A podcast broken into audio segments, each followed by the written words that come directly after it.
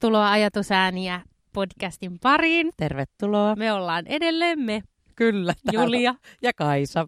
Me lähdettiin pohtimaan sitä, että kun me ollaan aika tietysti yleismaallisella ja abstraktilla tasolla käsitelty meidän teemoja ja sitten jonkun verran tietysti peilattu sitä, että miten nämä asiat ilmenee meidän omissa elämissä. Ja me saatiin jo tämmöinen oivallus, että, että esimerkiksi tämän podcastin tekoon liittyy paljon, paljon jännityselementtejä ja, ja myös helposti tällaisen uuden asian äärellä. Ja, ja silloin kun puhutaan, että ö, levitetään jotain hyvin henkilökohtaisesti tärkeää asiaa tuolla internetin ihmeellisessä maailmassa ja emme, emme pysty olla vastaanottamassa sitä palautetta tai ole olemassa keskustelemassa ja kohtaamassa näiden ihmisten kanssa, jotka kuulee, niin, niin tähän liittyy paljon semmoisia asioita, jotka herättää itsessä tietysti jotenkin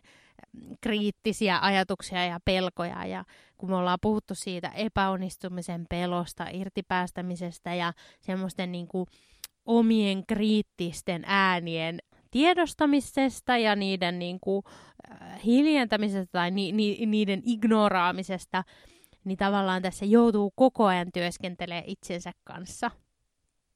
Eli tämä oli lyhyt alustus siitä, että me tullaan käsittelemään nyt niin kuin metatasolla, että mitä me itse koetaan, ää, paitsi tällaisessa nauhoittamistilanteessa, mutta sitten kun me kuunnellaan omia keskustelujamme ja sitten toisaalta kun me laitetaan ne tonne jakoon ja me saadaan, saadaan palautetta tai pahimmassa tapauksessa ei saada mitään palautetta, niin minkälaisia tuntoja se herättää? Minkälaisia tuntoja kai se sulla on herännyt? No, yleisesti ottaen. Mä yritän jotenkin miettiä sitä, että mä oon ehkä suhtautunut tähän, tai jotenkin miettinyt tätä semmoisella tavalla, että, että onpa siisti mm, uusi aluevaltaus, jos voi näin sanoa. Tai siis silleen, että on, mä en ole tehnyt aikaisemmin podcastia, ja sitten mä olin sellainen, että no hei, vitsi, siisti homma. Mä oon kuunnellut ehkä kaksi jaksoa elämässäni mitään podcastia. Että Oletko jotenkin- kuunnellut meidän kaikki jaksot? melkein kaikki jaksot. Oon mä kuunnellut jo. Mutta tavallaan siis aikas, ennen niin kuin tätä, Mm. niin, niin jotenkin se, että se niin kuin kulttuurinakin on mulle silleen vielä kohtuullisen tuntematon ja uusi. Mutta jos mä mietin ylipäänsä ottaen sitä sellaista, että kun monet ihmiset puhuu vaikka siitä, että mä en mikä on ehkä yleisin, mä menen nyt tämmöistä kaukaa, Mm. kaukaista kaarta, mutta monet ihmiset puhuu vaikka sitä, että, että öö, kun ne katsoo valokuvia niistä, Mm. niin niillä on aina siihen liittyy aika usein tunteita tavallaan siitä, että näyttääkö hyvältä tai näyttääkö siltä niin kuin haluaisi tai kuvastaako se sua itseäsi ja näin päin pois. Ja se on niin kuin semmoinen ehkä kaikista yleisin tapa, niin kuin miten me omaa itseämme ulkopuolelta pystytään katsoa. Ja sitten seuraava vaihe on se, että jos me kuullaan meidän omaa ääntä jossain. Ihmistähän tosi usein niin kuin kuvailee sitä, että mun ääni on ihan hirveä. Koska mä Mm. kuulen sen erilaisena oman itteni kautta kuin mitä jos se tulee jostain tallenteesta. Ja sitten siitä, sitten si, omaan elämäni liittyy se, että mä esimerkiksi tällä viikolla katsoin yhden esityksen, minkä, siis improvisoitun esityksen, mikä tehtiin Phoenixissä pari vuotta sitten. Ja katsoin niin sitä semmoisesta näkökulmasta just, että mä näen itteni lavalla tekemässä kaikki ne ratkaisut, olemassa kaikki ne roolihahmot ja näin päin pois. Ja nyt tämmöinen pitkä alustus tähän, niin jotenkin liittyy siihen, että miten nykyisin, kuinka loppupeleissä lempeällä asenteella pystyn suhtautumaan omaan omiin niin kuin, toimintoihini ja omiin niin kuin, esi- esitymistilanteisiin. Niin ehkä tässä on jotenkin sellaista samantyyppistä, että kuuntelee, että no, mun ääni kuulostaa tuolta, tai että mä sanoin tollaisia juttuja, no ehkä noi kaikki on just silleen, niin kuin mitä mä olisin toivonut, tai voi että kun mä kuulostaisin jotenkin tiedätkö, uskottavammalta tai fiksummalta tai jotenkin miltä tahansa. Mutta sitten mä yhtä aikaa kuuntelen silleen, niin kun sä sanot niitä asioita, mä että joo, no onneksi meistä ainakin toinen. on tässä, Ei. tiedätkö, ei, no ei, mutta siis tiedätkö siis mitä tarkoittaa. Niin, Että niin. tavallaan siinä on myöskin se, että mä usein kuitenkin loppupeleissä omaa itseäni eri tavalla mm. skannaan kuin muita. Mm. Ja se on semmoinen, mikä on toisaalta myös hirvittävän vapauttavaa ja jotenkin semmoista niin kuin huojentavaa, että kukaan muuhan minua ei maailmassa niin paljon mieti kuin minä. Mm. Eikä kukaan muu sinua Mm. niin paljon kuin sinä ja Mm. niin päin pois. Mm. Ei ihmisillä ole järkyttävää määrää aikaa miettiä sitä, että miten hän toi toinen kun ne miettii sitä, että mitenköhän toi toinen minusta ajattelee. Mm. No niin, tämä oli tämmöinen niin kuin äärimmäisen ympäripyöreä, mutta siis pääasiallisesti se, että kohtuu, kohtuullisella semmoisella niin kuin lempeydellä noin kaikkinensa. Okei. Okay. Mit, no, no, loppas sitä nyt rehellisesti. alappa nyt olla rehellisesti puhua. Mutta totta kai, kyllähän siihen liittyy, kun siihen liittyy nimenomaan, sen takia minusta oli hyvä, tämä jakso on minusta hyvä käydä keskustelusta Mm. tavallaan siitä, että mitä, koska meidän tehtävähän on ollut myöskin pyrkiä olemaan rehellisiä Mm. tässä koko prosessissa. Mm. Mä ajattelen näin. Niin tavallaan myöskin se, että mitkä on niitä asioita, mikä, mihin tämä kaikkeen liittyy. Tässä on esimerkiksi Mm. vaikka se, että ihmiset kuuntelee tätä podcastia ja sitten tekee päätöksiä. Osa niistä voi tehdä päätöksiä, että lähteekö ne niihin koulutuksiin, mitä me tarjotaan vai ei. Mm. Niin esimerkiksi se, että on, Mm. mulla voi olla painetta Mm. siitä, Mm. että nyt täytyy, tässä Mm. täytyy suoriutua tai Mm. tehdä sillä tavalla hyvää jälkeä, että ihminen tulee silleen, Mm. kuinka kuuntelee, on silleen, okei, mä uskon Mm. tohon, Mm. mä lähden sinne. Mm. Tämä Mm. esimerkkinä siitä, kuinka, niin kuin, niin kuin, miten mä itselleni asetan paineita. Mm. Kerrohan sinä jotakin.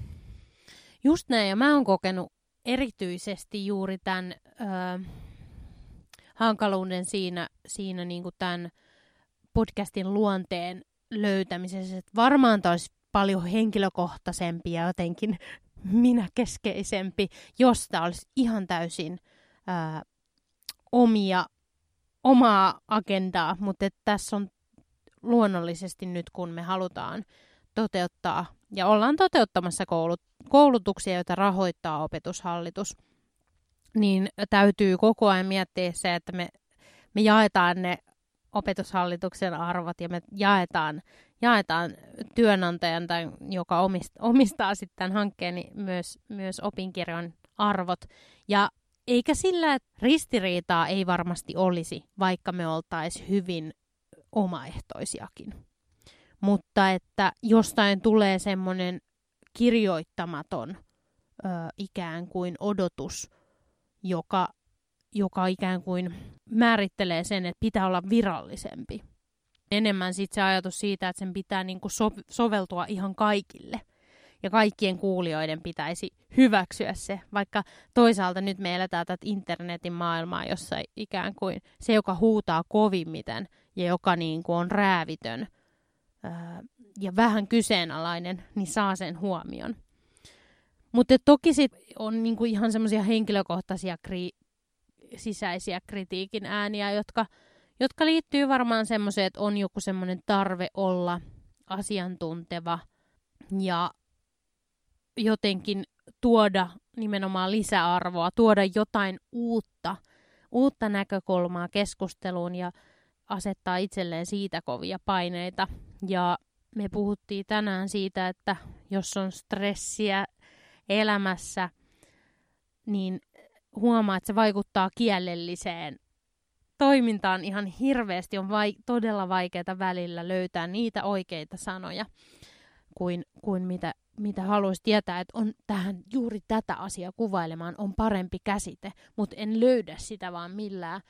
Ja sitten tällaisessa niin kuin nauhoitustilanteessa vaikka helposti unohtaa sen, että perimmäisen asian, että loppujen lopuksi joku tätä kuuntelee, vaan me ollaan aika tälleen rennosti keskustelemme tässä, mutta silti, silti tavallaan tulee se paine, että miksi mä en osannut sanoa tota asiaa selkeämmin, miksi mä niin kuin, jotain tällaisia lisääänteitä toin siihen, joka niin kuin ikään kuin rasittaa kuulijaa paljon enemmän, että ajattelee jo sitä valmista lopputulosta, mikä on vastoin sitä omaakin ajatusta, ää, mitä on, kun olen tutkinut intuitiota ja sitä luovaa ajattelua, niin vastoin sitä, että kun me koko ajan meidän niin kuin, tietoisuus, itse kritiikki antaa meille sellaista ää, käskyä, että ole, ole vakuuttava, älä ole epäselkeä, ää, ole kiinnostava, sano jotain vaikuttavaa, niin silloin me ei voida toimia luovasti. Ja, me, ja se on koko ajan sitä ristiriitaisuutta, että, että tota, yrittää, yrittää olla vapautunut ja sama, samaan aikaan niin kuin jotenkin luovia niiden sisäisten paineiden verkossa. Mä tajusin joskus silloin, kun mä olin itse ehkä 27, milloin mun äiti sai sen ikäisenä minut. Ja nyt kun mä itse olin sama ikäinen aikana, niin mä tajusin silloin, että ei, että tota niin, niin että aikuisethan vaan siis fei, feikkaa. Mm. Eihän ne tiedä yhtään sen mm. paremmin, koska musta oli tullut itsestäni aikuinen, siis mm. niin sanotusti, sama mm. ikäinen. Ja enkä mä tajunnutkaan, en mä ymmärtänytkään vielä koko elämää. Niin mä tajusin jotenkin sen silloin, että aikuiset vaan jotenkin niin kuin esittää, että ne tietää ja että niillä on kaikki hanskassa. Mm. Niin jotenkin se, että kuinka, tämä nyt on karrikoitu, että, mutta kuitenkin, kuinka paljon aikaa ja energiaa me käytetään siihen, että me pyritään peittämään meidän omaa tietämättömyyttä. Mm. Kuinka paljon aikuisina, me, aikuisina erityisesti me yritetään No se alkaa jo sieltä koulusta. Kyllä, sanonpa tämänkin tässä, että se on mm. yksi meidän suurista haasteista meidän koulujärjestelmässä on se, että pyritään hakemaan oikeita vastauksia. Mm. Se, että mm. meillä kääntyy niin kuin se, se tota, ajatus siihen, että sen sijaan, että mitä kaikkea se voi olla, niin se on se, että mikä se on yksi ainoa vastaus. Mm. No niin, tästä, tähän voidaan mennä myöhemmin mm. paljon tarkemmin, enkä ole pelkästään siis tätä mieltä. Mutta mm. joka tapauksessa se, että kuinka paljon mä käytän energiaa siihen, että mä yritän näyttää ja esittää ulospäin niin, että hommat on ok ja että mua ei häiritse tai vaivaa kaikki tämä, mitä esimerkiksi sä juuri äsken kuvailit. Se on musta hirvittävän tärkeää ja arvokasta ja jotenkin myös niin kuin, ähm, rohkeaa justiin niitä tämmöisiä asioita kuvailla ääneen. Kun nämä on semmoisia, mitä loppupeleissä niin kuin meistä jokainen käy päivittäisellä tasolla omassa elämässään läpi. Mm. Ja sitten se, että meillä on vaan yksinkertaisesti a- a- alueita, jotka ovat normittuneempia. Siis, siis vaikka just tämä, niin kuin puhuit, kun katsoo itseään kuvista, eli ulkonäkö. Meillä on hirveän norm- normitettu se, että mikä on ideaalia ul- ulkonäön suhteen, ja sitten tavallaan me asetetaan itsellemme ihan hirveitä paineita ja oletuksia. Ää, me no puhuttiin tästä äänestä, että miltä kuulostaa tai kun katsoo itseään ää, te- teatteriesitystä, niin meillä on jotenkin kummassa Suomessa syntynyt sellainen ajatus, että esimerkiksi ää, musiikki tai, tai teatterin tekeminen on joidenkin tiettyjen ihmisten oikeus. Ja tavallaan se, että en minä osaa ja en, en älkää nyt minua katsoko tai kuunnelko, koska, koska menkää te, ja te, jotka osaatte. Eli meillä on hirveän normitettu kapea niin kuin alainen käsitys siitä, että mikä olisi toivottua ja tavoiteltavaa, kun todellisuudessa ihan jokainen ihminen osaa esimerkiksi laulaa. On hyvin pieni marginaali ihmisiä, jotka ei pysty tunnistamaan sävelkorkeuksien vaihtelua. Ja ehkä sitä voisit sanoa, että silloin on vaikeaa esimerkiksi seurata melodiaa, mutta että ei ole kyse siitä, että toisilla olisi enemmän siltikään oikeutta julkisesti olla ää, esiintyä esimerkiksi. Kaikilla ihmisillä on oikeus. Ja se, että me alettaisiin hyväksyä monipuolisemmin, niin me varmasti pystyisi niinku sitä luovuutta lisäämään tässä maailmassa. Aivan totta. Joo, tässä vaiheessa taas jotenkin haluaisin muistuttaa ehkä myös meidän kuulijoita siitä, että millä tavalla me tätä podcastia tehdään. Eli tavallaan nytkin me tehtiin päätös siitä etukäteen, että me, me halutaan tehdä tällainen jakso, missä me käydään läpi sitä niin kuin metatasolla, että mitä, miten me itse koetaan tämän tekeminen, tämän podcastin. Niin tavallaan tässäkin se, että se on meidän päätös, mutta että me improvisoidaan tätä jaksoa, niin kuin me improvisoidaan normaalielämässä jatkuvasti sitä, että me käydään keskustelua – tässä keskenään me kaksi, mutta nyt se sattuu olemaan nauhoitettu se meidän keskustelu. Ja tämähän nyt voi siirtyä tästä aina mihin, mihin aihealueeseen milloinkin. Ja monesti niin kun mä vaikka kuuntelen, mitä sä sanot, niin mulle tulee suuri määrä inspiraatiota niin kuin moni eri suuntiin. Mutta tavallaan myöskin se, että annetaan niin kuin lupaa sille, että me kuullaan toisiamme ja eletään siinä hetkessä ja katsotaan, mihin suuntaan se siitä siirtyy. Mm. Ja mielihän helposti poukkoilee ja, ja ikään kuin kontekstissa pysyminen voi olla vaikeaa sen takia, koska meidän aiheet on myös maailmaa syleileviä. Ää, meistä tosiaan minä on sitten se, joka editoi ja aika monta kertaakin kuuntelee siinä editointivaiheessa. Ei toki kauheasti tarvitse editoida, mutta kuitenkin kuuntelen läpi jakson aina. Sen na- Mä rupesin miettimään, että mitä kaikkea siellä alkuperäisessä jaksossa olisi, mitä pitäisi niitä. Anteeksi, jatka vaan. Laitan sen jinglen siihen alkuun ja loppuun ja äänen tasot kohille. Mutta että, että tietyllä tavalla, kun mä tunnistan itsestäni sen perfektionistin, ja mä oon, mä oon ollut lapsena, mä olin, mä oon ollut aina huolellinen. Päiväkodissakin mä muistan, kun mä piirsin, tota, tai me kaikki lapset piirrettiin jotain.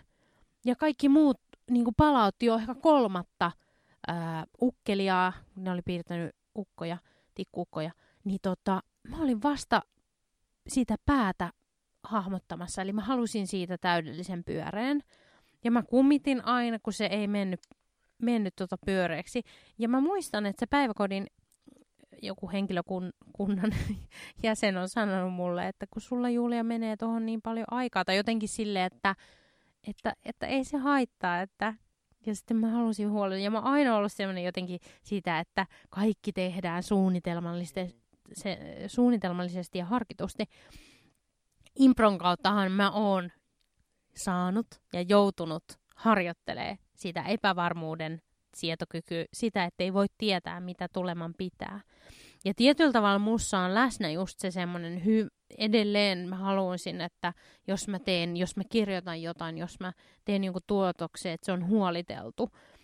Ja, ja sitten samaan aikaan mä yritän syleillä tätä mahdollisuutta, mitä se spontaanius voi tuoda ja mitä, mitä tavallaan niin kaikki ro, rouheat yksityiskohdat ja, ja, ja rypyt ja asiat ei, ei, ei mene niin kuin on ajateltu. Niin mä oon, mä oon niin opetellut hyväksyä sen ja mielestäni oppinutkin ihan pitkälle.